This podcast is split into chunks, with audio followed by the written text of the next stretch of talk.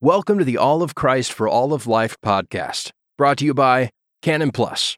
This week's episode is a talk from Toby Sumpter entitled Smashing Patriarchy from Grace Agenda 2022 Marriage Boot Camp. Check out the full conference available now on Canon Plus.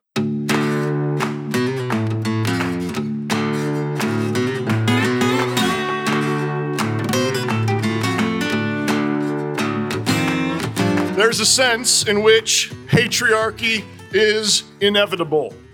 God made the world such in such a way that men will always set the direction of a society for better or worse.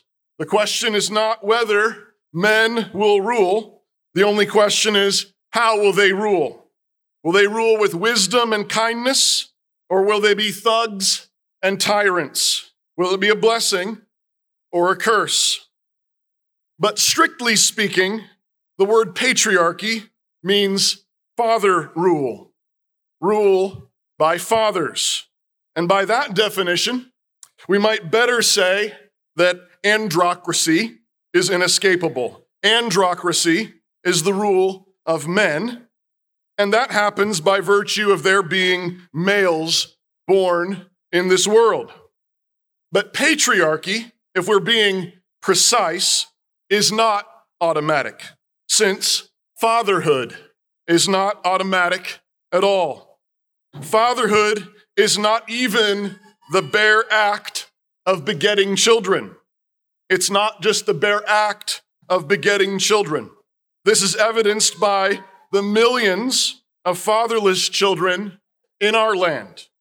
They were begotten they were conceived, but they are fatherless. They are bastards. They are orphans. They were abandoned by their fathers. Fatherhood, and therefore patriarchy, is far more than merely being male. Patriarchy is far more than merely being male, far more than merely begetting children. Fatherhood begins by making a world for a woman, by wooing her, marrying her, making her a mother, caring for her, providing for her, loving her, and then providing for her and all the children she bears for you until your dying day. That is fatherhood. Fatherhood is not automatic. Paul says in 1 Corinthians 4 For though ye have 10,000 instructors in Christ, Yet have ye not many fathers. For in Christ Jesus I have begotten you through the gospel. Wherefore I beseech you, be ye followers of me. And for this cause I've sent unto you Timothy, who's my beloved son and faithful in the Lord, who shall bring you into remembrance of my ways, which be in Christ, as I teach everywhere in every church. That's 1 Corinthians 4 15 to 17. Christians believe in patriarchy, and we are not ashamed to say so. We believe that fathers are blessings, and wise, godly fathers are extraordinary blessings. They are great blessings for their families, they are great blessings for their churches, and great blessings for their nations.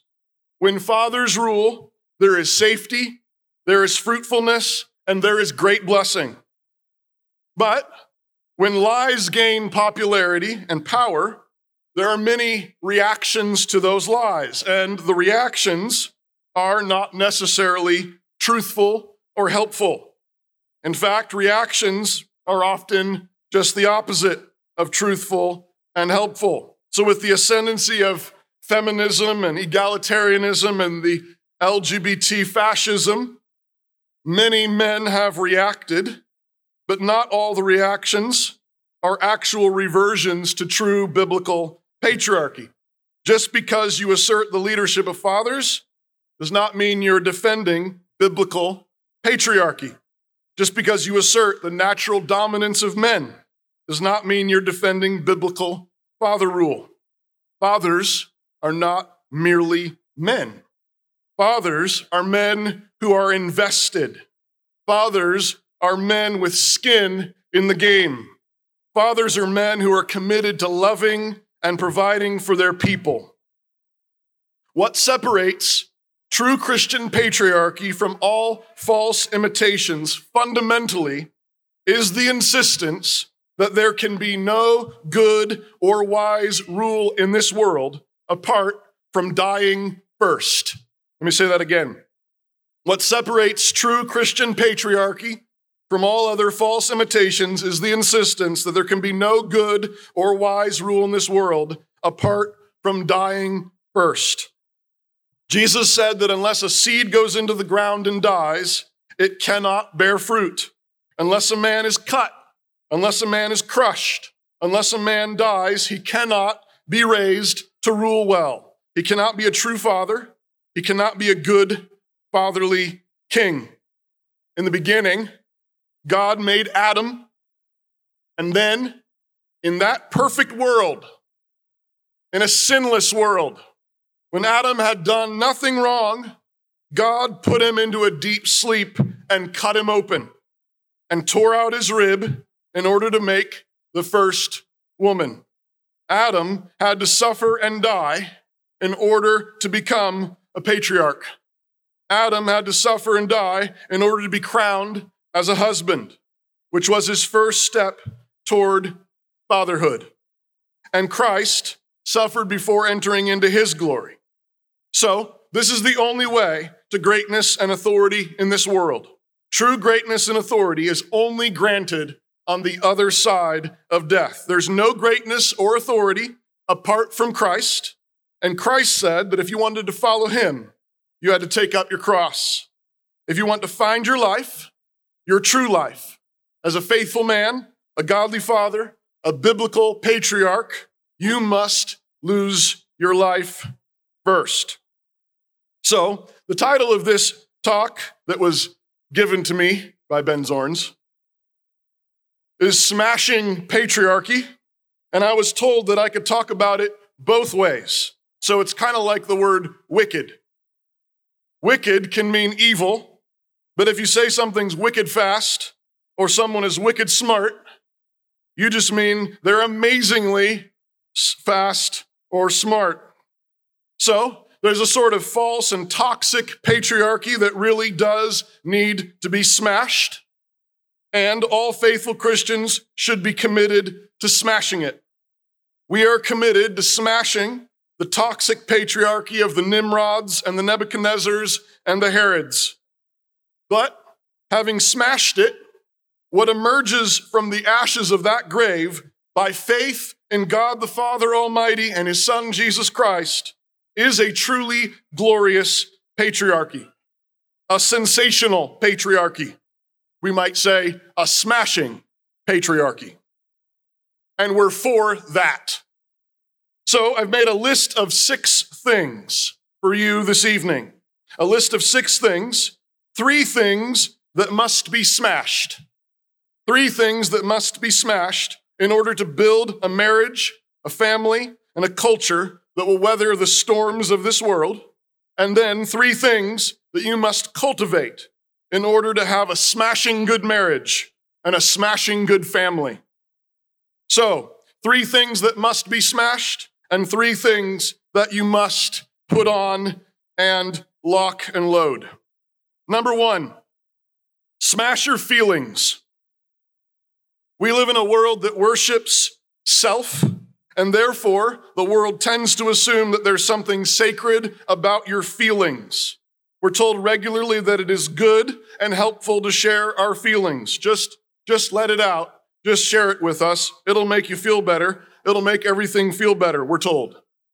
But it turns out that our feelings are just as fallen as the rest of us.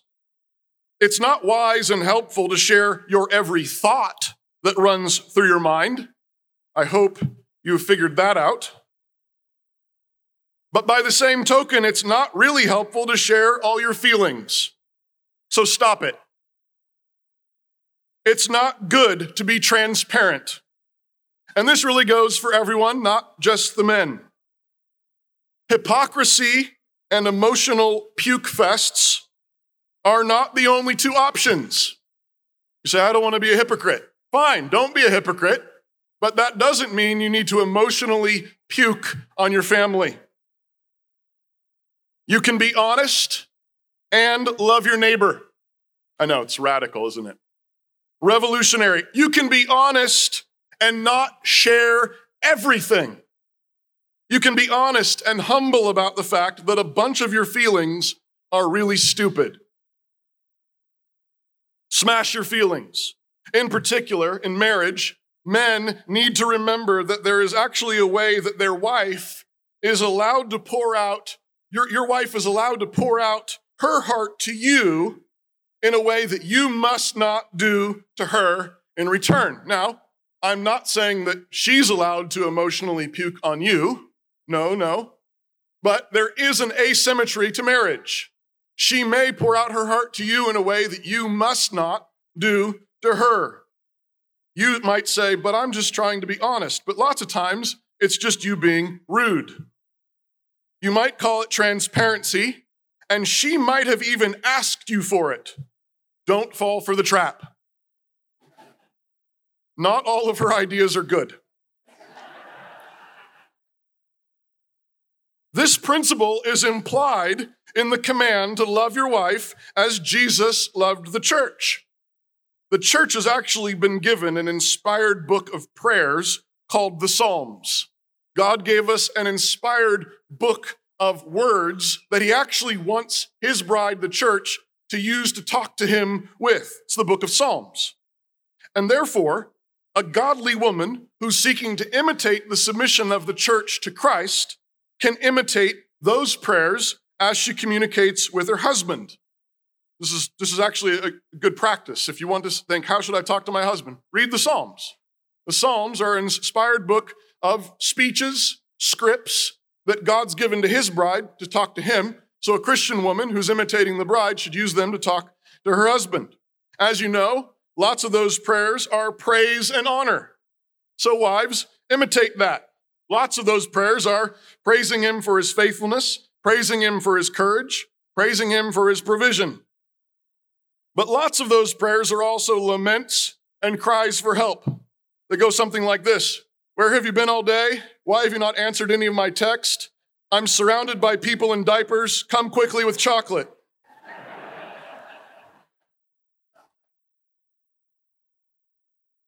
All very good things to text your husband, according to the book of Psalms. But if a man does the same thing to his wife in reverse, he's looking for trouble. And more importantly, he's not imitating Christ. Christ doesn't answer our prayers with a long list of how rough it's been up in heaven with all of us losers always messing things up. Thanks for sharing, bride. Now let me tell you what it's like up here. No, that's not how he responds. That's not how Jesus receives our prayers. It's not how the Father responds to our cries, to our laments, to our pleas. So, smash your feelings. Your feelings need to be disciplined and ruled over. Do you want to rule in your home? Do you want authority at work? Do you want to rule and serve in the church? Then start by ruling over your feelings sad feelings, angry feelings, worried feelings, stressed feelings. Tell them all to take a hike. Tell them that they are not God. You do not have to submit to them. Tell them to get in line and obey Jesus. Kill your feelings, smash your feelings, rule your feelings so that you can rule well. Number two, smash your pride. Smash your pride. Of course, we could do a whole talk, even a whole conference on this one, but let me point out two places where your pride likes to weasel its way into your heart. The first one is bitterness. Sometimes people really do wrong you. Sometimes they may ask your forgiveness. Sometimes they don't. And when they don't, when everything has not yet been put right, it's not bitterness to know that. It's not bitterness to know that something's dislocated here. There's something off here. There's something wrong here. It's not bitterness to know that. But it is bitterness to resent that. It is bitterness to prickle about it. It's bitterness to stoke anger about it, to seethe over it. And if you have forgiven, if they've actually come to you and you've been reconciled, if you've talked it out, it really must be completely good in your heart. But pride can tempt you to hold on to some offense, some resentment, whether it was made right or not, because there's this little voice in the back of your head saying, How could they do that to me? How could they do that to me? But here's the thing you need to remember you're pretending, that voice is pretending that you are so great and high and mighty, but you're not that important. Smash your pride. Here's something that's helpful to remember from time to time you're going to die and be forgotten. This is a great conference, isn't it? A lot of men would go a long way in faithfulness if they'd remember that. Smash your pride. Second, related, this ties back into the first thing don't wallow around in your failures. This is still on smash your pride. Don't wallow around in your failures. Some of you are tempted to keep a record of other people's wrongs. That's the first form of pride that needs to be smashed. Some of you are tempted to keep a record of other people's wrongs against you because you're full of pride. But some of you are tempted to go over your own wrongs and failures over and over and over because you are full of pride. But this second one can be more insidious because it feels more pious. It feels more holy. You say, but aren't we Calvinists? Total depravity and all that. I'm horrible, horrible, horrible, awful, awful, awful, despicable, despicable, despicable. Stop it. You're not that important. It's actually full of pride because if you've confessed your sins and repented, there certainly may be certain lessons to learn. There might be new obedience and habits to work on. I'm not talking about that. But if you're wallowing around in your disappointment, if you're kicking yourself down the stairs over and over again, carrying around a backpack full of sorrow and fuss and whine because you messed up so, so, so bad, you're implicitly claiming that your failure is that important.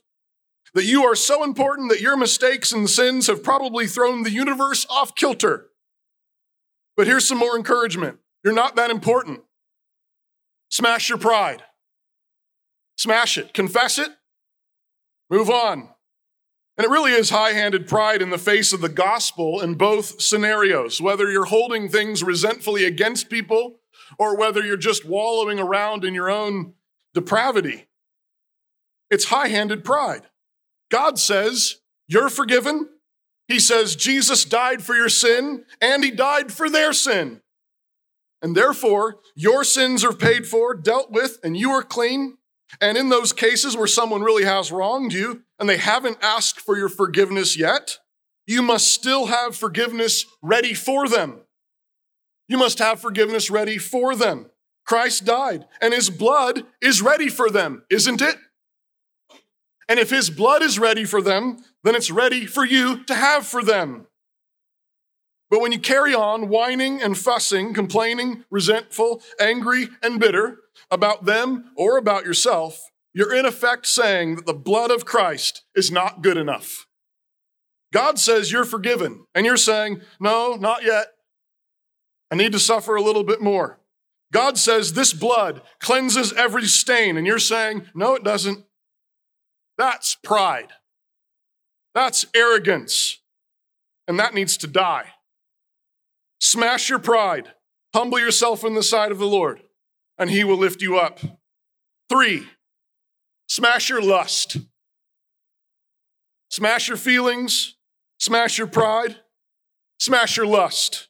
In reality, lust really just is one of your feelings all twisted. It's one of your appetites gone rogue. And so the central question that you need to ask is who's in charge? Who is king? Who rules in your life, in your heart, in your mind? Is it your appetites, your desires, your feelings, or is it Jesus and his spirit? Part of the way Christian men need to gain mastery over this area is by beginning to tell the truth about it. There are so many lies that surround this whole area. You must tell the truth both about the world that God made and the nature of your sin, your lust. So, first, the truth about the world God made. The glory of women is their beauty. God made woman to be the glory of man. And that means she makes humanity shine. The word woman in Hebrew literally means fire. And so she lights up the world with life, both in the life she cultivates inside of herself and in the way she makes home. But this means that it will not do any good to say that that bikini babe on the cover of the magazine in the checkout aisle is ugly. Now you're lying. Now that's not the problem. The problem is not that she's ugly. The, the, she's probably beautiful. The problem is that she's treating her beauty cheaply. She's trashing her beauty. This goes for you moms as well. Don't tell your kids, don't tell your little boys, that's ugly. Don't lie to them. You're creating this tension in them. I, I am attracted to something that mom says is ugly. No, tell them, that's beautiful. And it's a shame what she's doing with it. She's someone's daughter, someone's sister. She's not being protected. She's probably beautiful, and the problem is that she's treating her beauty cheaply. And if you're giving in to lust, you're treating her beauty cheaply also. But don't lie and call it ugly. God made a woman to be beautiful. It's no sin to notice that. But her beauty is for her husband. She should not be flaunting it, and you should not be coveting it. Second, you must tell the truth about your sin. And that is that lust is not a little problem. Lust is not a little problem. Jesus counsels cutting off hands and plucking out eyes to deal with it. Jesus says it would be better to enter life maimed and blind than to go to hell with both your hands and both your eyes. That means that lust is the kind of sin that leads men to hell. That's what Jesus says. And Proverbs says that the steps of the immoral woman lead right down to the grave. And in the meantime, it's the kind of sin that creates hell for everyone around you. That's how bad it is. That's how big a problem it is.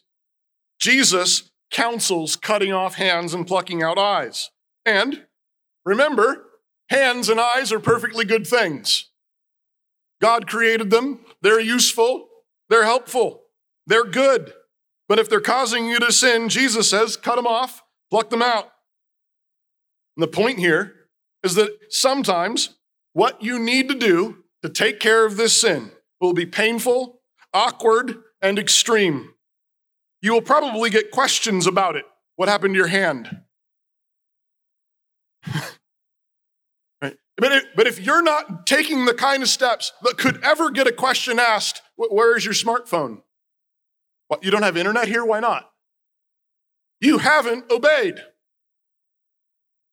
and you're not taking the words of Jesus seriously. So, do whatever it takes. Get rid of your phone, cancel your internet, password protect everything, quit your job, move. Do whatever it takes. Many men daydream about fighting dragons and killing bad guys. And then when it comes to the dragon of lust, they play footsie with it and act like they don't know what to do. Get out your sword and kill the damn thing. Do whatever it takes. You're a man. God made you strong. But if you will not fight here, then no one should trust you to protect anything anywhere. Lastly, do not miss the fact that there are often lies and pride connected to this sin. Many men harbor bitterness in their pride, as we just talked about, and then feeling bad for themselves, turn to sexual immorality. tell themselves it's been so hard and they just can't help it. Or maybe you have a very high view of yourself, your abilities, your smarts, and you think your lust is just a little reward for how good you've been. Either way, pride and lies and unrestrained feelings can be at the root of lust. So confess it all, smash it all. And the thing you must do is ask God to kill it. And you must want it completely dead. In Lewis's great divorce, you might remember that Lewis pictures lust like an ugly little lizard latched onto the neck of a, of a spirit, a departed spirit that's trying to make it into heaven. And an angel comes with a sword and informs the spirit man that he cannot go to heaven with that lizard on his neck. It must be killed. But the man doesn't want to have it killed. And many men are just like that, saying that they will repent of their sexual sin tomorrow, next week, probably next week, maybe next week, or maybe they will mostly cut it off. But deep down inside, they're always leaving at least one door open. The problem is you don't really want it dead. The Bible teaches that repentance is always a twofold action. Repentance is turning away from sin and turning toward Christ and obedience. It's putting off the old man and putting on the new man. It's an ongoing death to self and resurrection to Christ. And related to all that is the fact that the best defense is a good offense. The best defense is a good offense. So you need to smash your feelings, smash your pride, and smash your lust. But while you're smashing all your sin, you always want to be putting new obedience in, his, in its place. So, as promised, here are three things to strap on, three things to put on, three things to lock and load if you would be a smashing patriarch. Number one, embrace adventure. Fathers, embrace adventure. The thing you must always remember is that sin is the dead end. Sin is the dead end. Sin is boring. Sin is lame. God created the heavens and the earth. All the best things in this universe were his idea. God is the brilliant one. He has the best sense of humor. He's life itself. He's exuberance. God is the great adventure. And God is our Father. God made porcupines and alligators and elephants and peacocks and mountains and hail and oceans and asteroids and beer. God made a world of mystery and wonder and speed and velocity and danger and noises and smells and tastes and things that go boom. And God made men to love and reflect many of those attributes.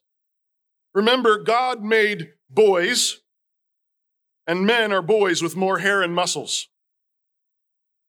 And God loves them. God loves them. God made them for adventure, to explore, to discover, to risk. Is there an abandoned, boarded up building? What boy doesn't want to break a window and crawl in? Is there an island in the middle of the river? What boy doesn't want to swim or sail across and explore it and probably camp out there for the rest of the summer? Is there a ravine? Let's try to cross it a high dive, jump. Give a boy an object, and it doesn't take five minutes before it's a tool or a weapon or a game. Send a group of boys outside, and within minutes, they will have started a game or competition, invented a game or competition, or have begun some kind of battle or war. And not to throw any shade at all, but girls hardly ever do that. God made Adam and immediately sketched him a map. I love that. Men love maps. Men love maps because men were made for adventure. God told Adam that the river that flowed out of the garden divided into four heads. The first was called the Pishon, and it went down to a land called Havilah, where the gold was good, and there were bdellium and onyx stones. And the second river is called Gihon, and went down into the land of Ethiopia. And the third was Hiddekel, and it went to the land of Assyria. And the fourth was shrouded in glorious mystery, only called the Euphrates. God made man to explore to discover. Man was made for adventure. God, your Father, is the greatest adventurer, and following him, imitating him, means a life of adventure. But the adventure is for the sake of the mission.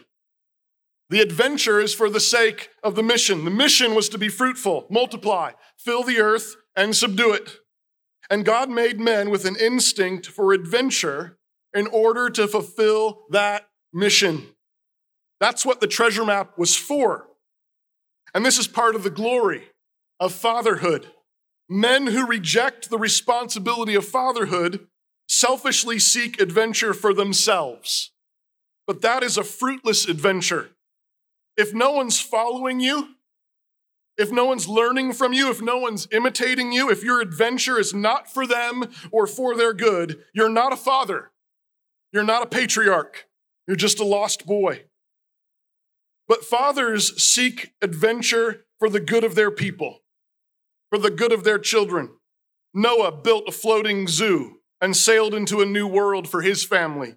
Abraham left one family in order to form a new one while taming a wilderness for his descendants. Moses played with snakes and tyrants and led his people through the sea and the desert. David struck down giants Daniel stood up to pagan kings. Nehemiah rebuilt in the ruins. Paul took the gospel to Rome. Fathers are men who live for the adventures that accomplish the mission to be fruitful, multiply, and fill the earth with glory, to rule over creation with joy for the good of their people in obedience to God our Father. This is why men built boats and sailed until they found new worlds. Men tame wild animals. Men build bridges and bring water to cities from hundreds of thousands of miles away. Men determined to learn how to fly. A few years ago, I listened to an audiobook about the Wright brothers. And about, it's like three quarters, four fifths of the way through the book, they finally have their first flight, and I cried. These are men who gave themselves to it. Let's fly. And then a few years later, other men sent their friends to the moon and back. Fathers, you are made to lead your families on the greatest adventure through this life all the way to heaven. This is what you're made for. This is our Father's world. Jesus bought it with his blood. What excites you? What excites you? What fills you with awe? Show your family. Show them. Take them to it. My dad used to take me with him when he did evangelism. He'd go door to door to strangers' houses and tell them about Jesus. And he took me with him. That was adventure. You never knew it was going to happen. I love him for it. My father in law, he loved the Civil War. And he would take me and my wife, who was then my girlfriend, to old battlefields for dates.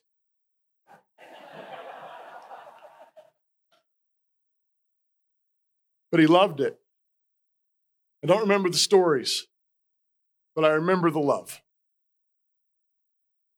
Pastor Doug has gone toe to toe over and over again with atheists and liberals with a huge smile on his face. This is what fathers do take your family on adventures, take them on vacations, take them to your favorite places, show them the inside of your car's engine Show them the inside of a deer. Show them the inside of your Bible. Explore, discover, build, invent, fight, die. This is a smashing patriarchy. Two, be loyal. Be loyal. We believe in God the Father Almighty, maker of heaven and earth. This is the foundation of all true and good patriarchy. We believe in patriarchy because we believe in God, the great patriarch. And incidentally, this is why the world hates fatherhood and all good patriarchy because it reminds them of God the Father Almighty, maker of heaven and earth. But what follows in the creed, what follows in the Apostles' Creed, is a glorious expression of God's loyalty, God's faithfulness. Why did Jesus Christ come? Why did he die? Why did he rise? Because we were traitors in Adam. We broke covenant. We broke our word. But God was faithful. God is loyal. Fathers, men, keep your vows. Keep your marriage vows. You swore to keep yourself only for her so long as you both shall live. This is biblical and smashing patriarchy. Keep your promises. Be men of your word. And if you've broken your word, put it right, make it right. Psalm 15 says that the faithful man swears to his own hurt and does not change. Be loyal to the pain, loyal to the death. Keep your promises in business, keep your contracts, pay your bills, pay your debts. Keep your word. Be loyal to your children. If you promised your son that you would build him a tree fort, if you promised to get him a dog, if you promised to go on vacation, if you promised to read a book, if you promised him a great reward, if you promised to go out for dinner, be faithful, be truthful, be loyal, keep your word, like God the Father Almighty. I love it how when God established the tabernacle and the high priest was given a uniform, God instructed Israel to engrave the names of the tribes of Israel on precious stones and put them on the high priest's breastplate. Israel, that rebellious nation, that complaining nation, that hard hearted nation. And God said, I want all their names on full display every time you come into my presence. God said he was on Team Israel. God is loyal. God is a faithful father, and he was faithful to the death, to the pain. He sent his only son to die for traitors and enemies in order to make them into his friends. This is fatherhood. This is smashing patriarchy, loyal to the pain, loyal to the death. Men, are you practicing loyalty like this? Are the names of your wife and your kids plastered on your heart the way God insists that our names be on Him? Or do you complain about your wife to your friends? Do you complain about your children? Be careful about the stories you tell. There's a fine line, but know where it is. The stories you tell should be the kinds of things that make your kids look good, that make your wife look good. Don't lie, don't be arrogant, don't be boastful, but be loyal in how you talk about them. Don't rag on them, don't criticize them, don't pick them apart. Let your words and your stories be loyal to them. Do you want them to be loyal to you? Do you want them to be loyal to your God? Show them how.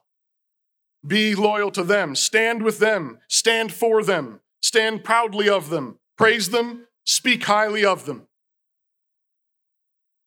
God is easy to please, but hard to satisfy. God is easy to please, hard to satisfy, but this is part of God's loyalty. He's easy to please. You know how when your kids are little, your kids are little and they're drawing pictures. One of your one of your kids will bring you a picture that they just finished drawing and you, they hold it up to you and you look at it and you that's wonderful. What is it? And they'll say, It's you. What do you do?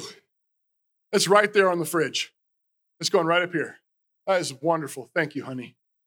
Right? Now, you're not saying that you're satisfied with their art, but you're very, very pleased. God is like that. God is loyal to us like that. Be loyal to your people like that. Lastly, cultivate kindness. Cultivate kindness. This is closely related to loyalty, and that is cultivating fatherly kindness. Cover over the mistakes of your people as much as possible. Overlook them the way God overlooks yours. Psalm 103 says that Like a tender father, God remembers our frames and he removes our sin as far as the east is from the west. God is a tender father with us. Are you that kind of tender father with your people? This doesn't mean ignoring real problems, but it means being inclined to cover anything you can in love and then confronting those things that need to be dealt with in love, but with all joy and kindness. Remember the father in the parable of the prodigal, looking down the road for his wayward and rebellious son. What had that father been thinking about all that time? He wasn't preparing a lecture. He wasn't preparing a sermon. He wasn't preparing punishment. He was preparing a hug and a party. He was preparing for joy. That's fatherly kindness. And kind fathers give good gifts. Be generous. Jesus says that we, being evil, know how to give good gifts to our children, but our Father gives the Holy Spirit and all good things freely when we ask for them. So be a man of gifts, of good surprises, presents, and overflowing generosity. Don't give beyond your means, but definitely give more than is reasonable. If you're not giving more than is reasonable, up your game. Give without keeping track. Give and don't bother with the fact that lots of your gifts go by the wayside and end up at Goodwill. Don't be that dad. Wait, I, I, I gave, I get, give, give, and give some more. God gives and gives, and He isn't bothered by the fact that we can't enjoy all His gifts all the time. This is grace and kindness. The kindness of fathers is also particularly displayed in affection. We live in a world that really is starving for love, for kindness, and for grace. And so many women and children go looking for it in all the wrong places. We know that the love they seek is ultimately in the Father through Jesus. But this is why the hugs and kisses and touch of earthly fathers is so potent. In a world of all kinds of inappropriate touch, fathers cultivate appropriate affection. Kind fathers tickle their young children. Fathers wrestle their boys. Fathers hold their girls and kiss their cheeks and hold their hands. And you need to hold them even after they're done. Right? You know, they're, they're hold them. And some of them are pushing you away. Just hold another 10 seconds. Tell them their tank wasn't all the way full yet. Fathers put fists on the foreheads of their boys and pinch their ears and put them in headlocks. This is kindness. Fathers swing children around and throw they, they throw their babies in the air and catch them because they can. And this too, mothers, is great kindness. Fathers give the gift of kindness through their joy and laughter as well. Lead your family enjoy. I have a terrible memory for jokes. And so the joke around our house is to see how many times you can tell dad a joke that he can't remember the punchline to and still laughs like it was the first time he ever heard it. And by the way, dad jokes are the best jokes, and don't stop. That's your job. That's what we're for. It's how you lead with joy and kindness in the Lord. God the Father rejoices over his Son. This is my Son, he says, in whom I am well pleased. And so all faithful fathers rejoice over their families. God the Father laughs at the nations plotting against him, and he tells them to kiss his Son in submission. And so faithful fatherhood, faithful patriarchy laughs at the world, laughs at the devil's schemes, laughs at the cultural and political insanity because Christ is king and all things belong to him. Christ is risen and he's making all things new. So cultivate kindness because God is good and his mercies are new every morning. Forgive and forgive and forgive again because you've been forgiven like that. Laugh, smile, sing, rejoice, smash your sin, and put on Christ. die to yourself, and live a life of adventure, loyalty, and kindness. And that really is a smashing patriarchy. Amen. You enjoyed this episode, be sure to check out the full conference, Marriage Boot Camp, Grace Agenda 2022, now available on Canon Plus.